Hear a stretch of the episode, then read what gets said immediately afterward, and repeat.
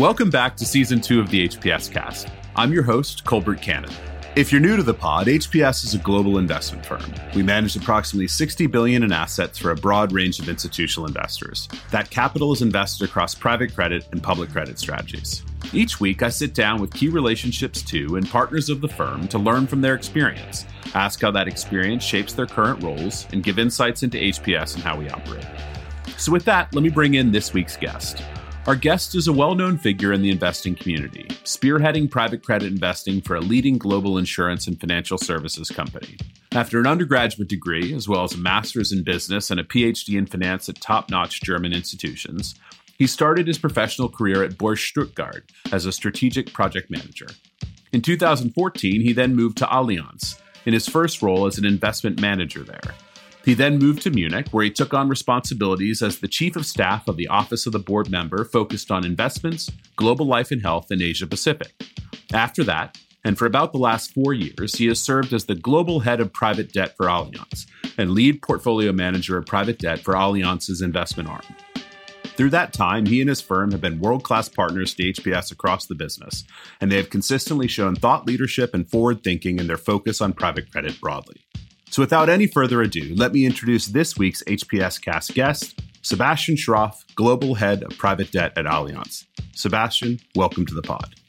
Hi, Colbert. Thank you so much for being here. I want to start by going all the way back. Where did you grow up? Where are you from originally?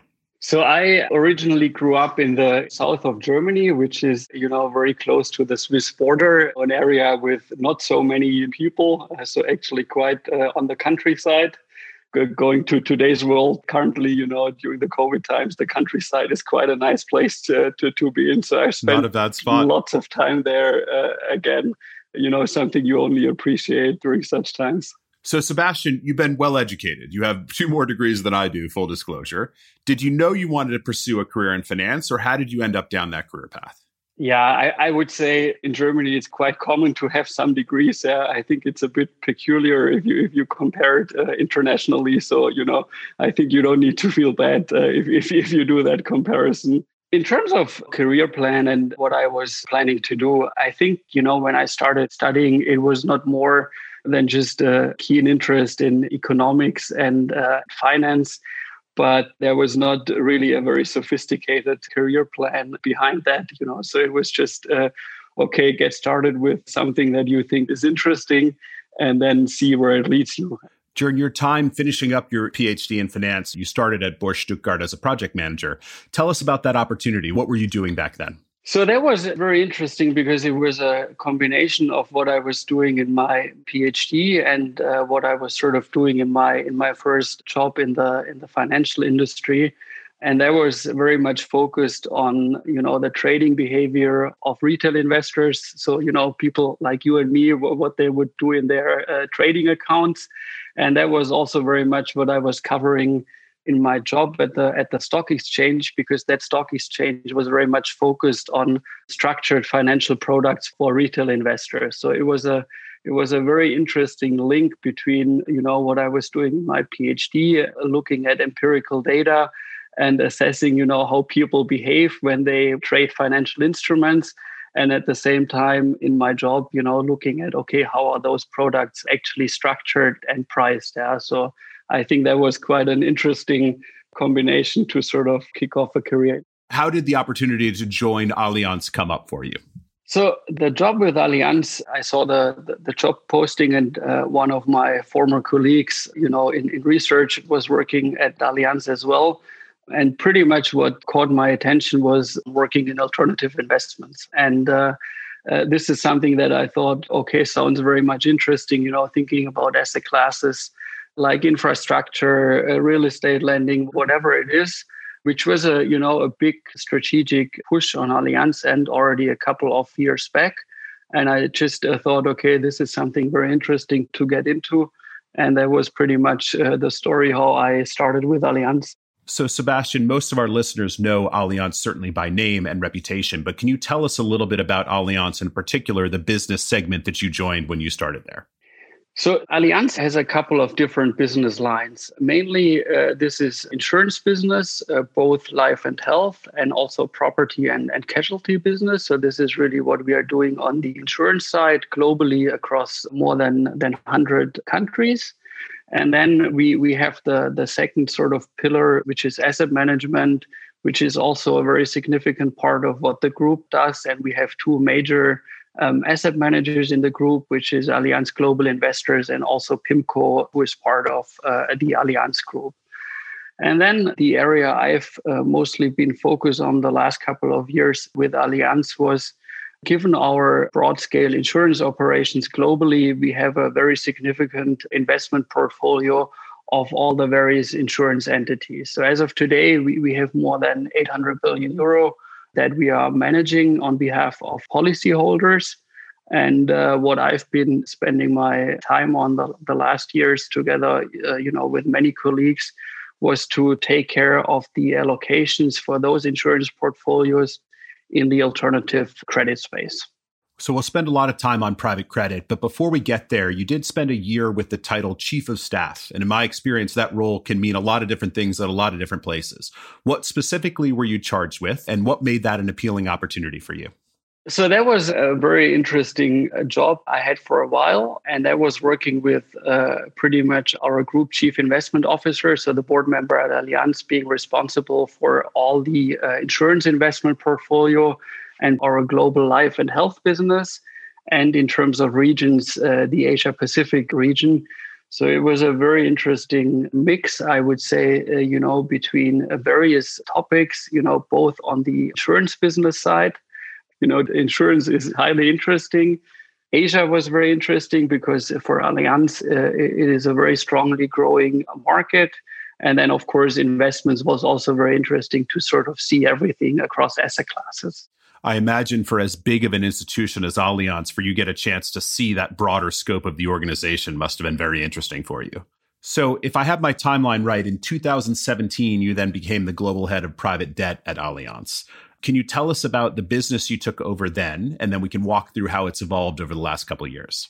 So private debt is a very relevant topic if you if you look at our insurance portfolios because we've really systematically been growing what we are doing in the private asset space. It actually goes for both equity and debt investments.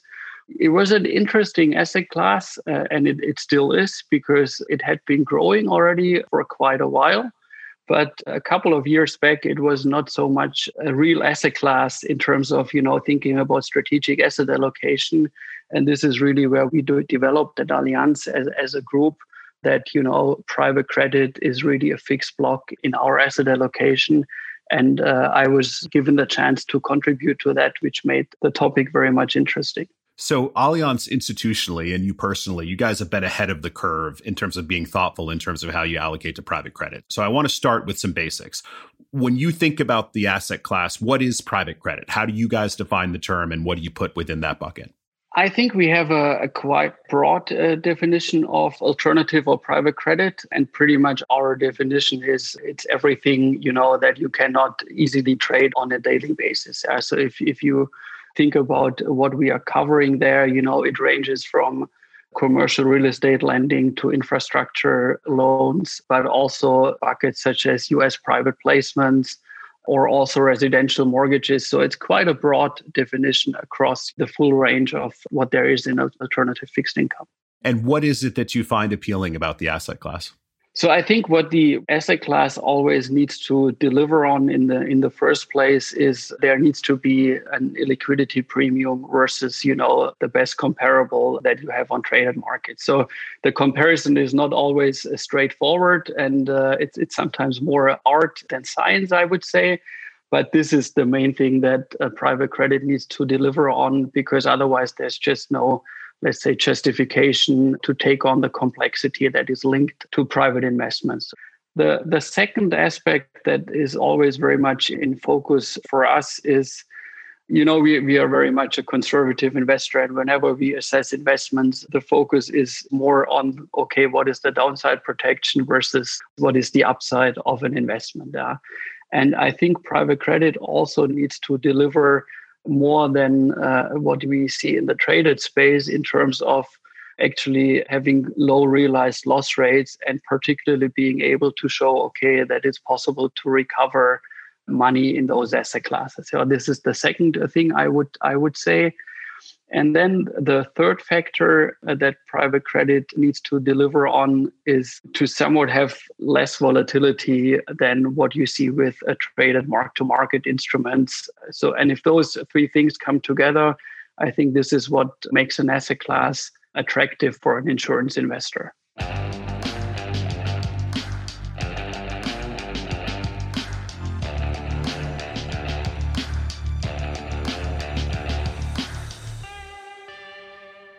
What are the risks? You know, when you've seen it go wrong, how does private credit suffer versus public credit investing? I think we always very much look at okay, is there a proven track record? So, uh, you know, have our partners or we ourselves uh, really demonstrated uh, that we can navigate well also in times where, where everything is not going well. And I think this was a challenge for the asset class the last couple of years because it was just a very, very much benign environment. So the last couple of years, our focus was very strongly on not just looking at, okay, what was the returns the last couple of years because they looked pretty good for most players in the market, but it was still much more, okay, and what did you actually do in the last crisis and, and how, you know, how did you deal with troubled positions? And this is really, I think we are private credit is, is also currently and, and the next couple of years will tell us a lot sort of being put to the test okay how is the asset class actually behaving in terms of realized loss rates? And this is then you know what we need to compare with public markets to really then come to an updated assessment okay how, how is the asset class doing and how attractive is it? You know our, our ceo scott kapnick always says credit firms are judged by their performance through cycles. If you look at the last five years prior to COVID, if you put a dollar to work in credit, it probably worked. You know, it's a pretty benign environment, as you say. And so it's the tests is the 2020s, the 0809s, the 0102s. Like that's when you really determine, you know, whether somebody knows what they're doing or not maybe on that note, what's changed in private credit? You've been doing it long enough to see the evolution. And this is an asset class that in real earnest started, you know, 08, 09, it really exploded in growth. It's really been the last 10 to 12 years that you've seen the asset class attracting real dollars. What's changed? How has it evolved? I think one thing that has changed is private credit has become much more mainstream than if you looked 10 or, or 15 years back also you know if, if you look at databases and what private credit was you know before the, the global financial crisis i mean there was no no real mainstream direct lending. It just didn't exist and i think this has evolved very strongly in terms of the asset allocation of investors. I think this is this is one thing. And then the second thing is uh, you know what triggered uh, this shift also in the in the asset allocation of investors and this was was pretty much uh, private credit activities by specialized managers has just taken away quite a lot of market share from you know what banks w- would traditionally uh, do. Yeah so i think this is the two massive uh, shift we have seen it's like the old Mike Tyson line where he said, everybody has a plan until you're punched in the face. You know, like 2020 was a punch in the face, and we'll see how people react to it. Well, to that end, uh, let's talk about it. 2020 has been a disrupted year for all of us, obviously, both personally and professionally. How has COVID impacted Allianz? How are you managing through it in the portfolio, and where do you see things going from here? So, looking at our portfolio and how it behaved in, in 2020, the assumptions we have taken the last couple of years, and also why we underwrote investments in the private space, and it, it goes for both equity and investments. Going into the crisis like that, what we realized is the portfolio is actually very much resilient. So, so the main reason why we built out our alternative investments has played out so far very well, I would say there is a disclaimer, um, and I think it's an important disclaimer, and that is the crisis has not really played out there. Sebastian, how about the day to day work for you? You're a massive global organization. You yourself are based in the States. How has it been managing a global team through the midst of all this disruption? We have been very much surprised how well we, we can actually function from working in the office to, to working remotely. I think this has implications for all of us in the long term, you know, what the, what a workplace looks like. On a personal level, it has, of course, been a very challenging year for everyone. You know, whether you have kids uh, going to school remotely at, at, home or whatever the, the personal challenges uh, are we have also as an organization managed quite well you know to give everyone the freedom and flexibility to cope with those challenges. I never thought I'd miss business travel. You know, like I can't wait to get on a plane again and uh, and go see an investor. I've, I've, that's not a reaction I thought I'd have a year ago. Well, let's talk about the future then. You talk about more dispersion, and I agree with you. I think you'll see differential performance through the crisis in a different way than it probably has been for the last 10 years. Where do you see private credit going as an asset class? And what are you focused on at Allianz in terms of monetizing that to the benefit of your policyholders? The trend will continue. I think more and more investors will appreciate the attractive features of private markets. So I think that trend is, is not going away. The second point I would mention is that being an investor that is, is really committed to an asset class and does not really trade in and out, but does it on a continuous basis, I think this is very much important if you are getting into the asset class because it's just by its nature not something you trade in and you trade out, but something you really keep in the portfolio in the long term. And, and this is what we are doing at Allianz. And what helps us in this endeavor, you know, is the stability that I mentioned at which we do it, but also that we can do it at scale. Yeah, scale is very much a differentiator. And if you're managing an $800 billion balance sheet, a 1% allocation to a new initiative is quite a large amount of money, you know, at the end of the day. And you're yeah. able to structure that in a way that benefits you and your investors. Well, let's talk about that macro point. You have this large balance sheet. You know, we're in the midst of a lower negative interest rate environment, and we have been for some time. How much of the appeal of alternatives is because of that rate environment, or how do you factor in the sort of the rate environment as you think about allocation decisions?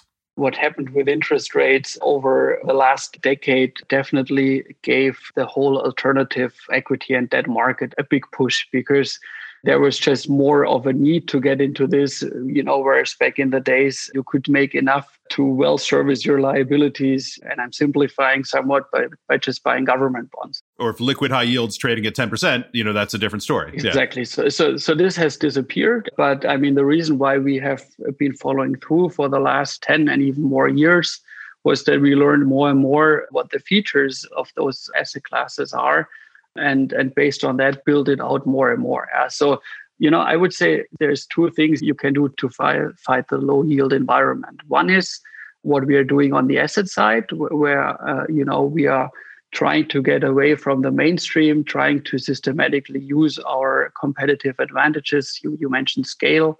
The other aspect is looking what does a retirement savings product have to look on the on the liability side the other adjustment that Allianz as a group has made to, to really offer products that have a good value for customers is to also focus very much on really essential guarantees to then allow for an attractive asset allocation. So also adjustments on the product side of things.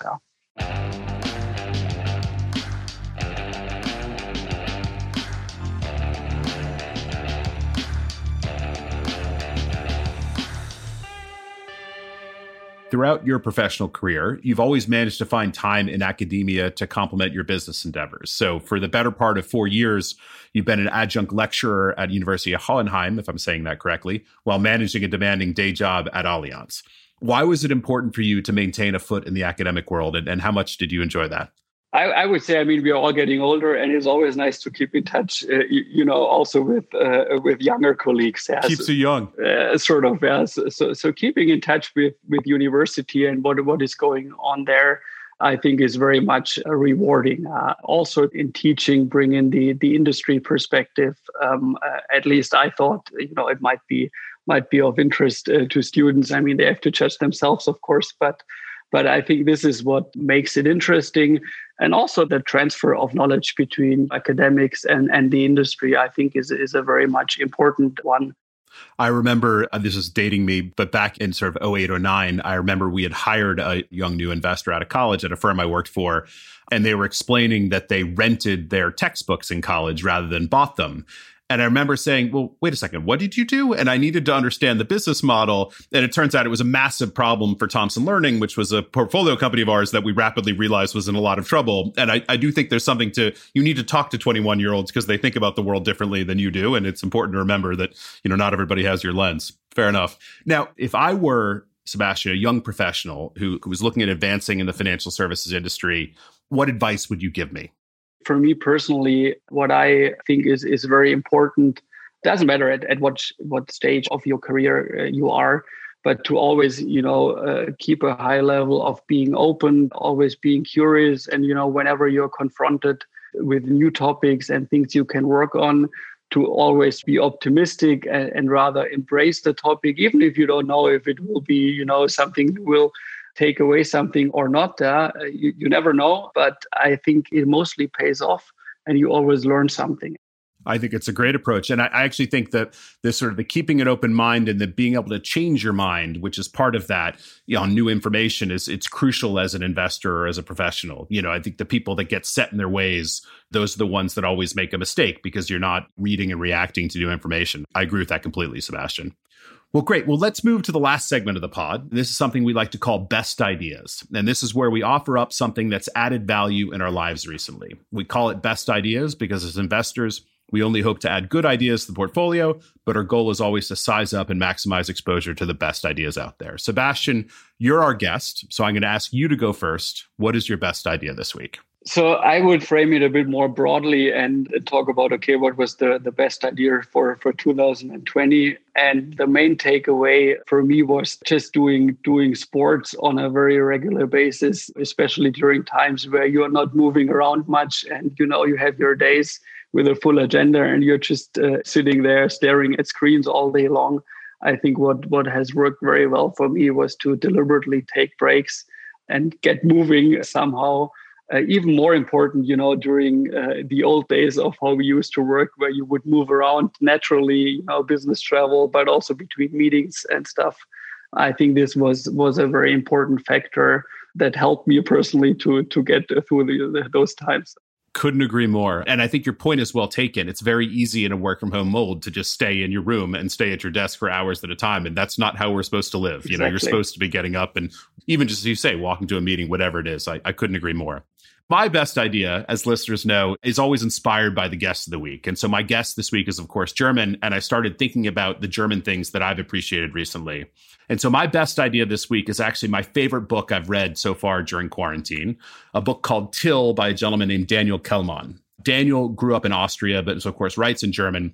Full disclosure, I read the English translation as my German is far inferior to Sebastian's English. Daniel is an incredible author, and he writes in a sort of magical realism genre. Smarter literary critics than I am would say he's the German Gabriel Garcia Marquez. I should also say he's quite famous as a German author, but he's just starting to get his due appreciation in the English language world. The English translation of his book, Tyll, came out in early 2020. Tyll is a fable like story. It's set in the 1600s about a court jester named Tyll, who is a mythical character that comes from a book written back then. And it follows his life throughout Germany and Europe in the aftermath of the destruction from the Thirty Years' War. It interweaves actual history with Tyll's sort of magical mischief. And reading it during this time of global distress and crisis, I can safely say I've rarely felt more transported than when I was deep in this book. It's gorgeously written, incredibly rich in how he describes the world, and amazingly clever in how Tyll pops up across the decades throughout crucial events in European history. So, in honor of our German partners and my German guest today, my best idea this week is the remarkable book Tyll by Daniel Kehlmann. I have to confess, I, I haven't read the book, and uh, I don't think I've read a book by the author. Yeah? So uh, I, I, guess I have something to do uh, next week. That book's fantastic. He also wrote a book called Measuring the World that's fantastic. It's, it's just, it's incredible stuff. So, with that, it's time to say goodbye for the week. Sebastian, it has been lovely to spend time with you. We value greatly you and your firm's partnership, and we appreciate you agreeing to take the time with us today. Sebastian, thank you so much for being with us. Colbert, thank you very much. Thanks again to our guest, Sebastian Schroff. Check out our show notes to learn more about Sebastian and his firm Allianz. You'll also find more about the book Tyll by Daniel Kehlmann that we discussed. This podcast was brought to you by At Will Media with HPS Investment Partners. Please be sure to rate, review, and subscribe on Apple Podcasts or wherever you like to listen.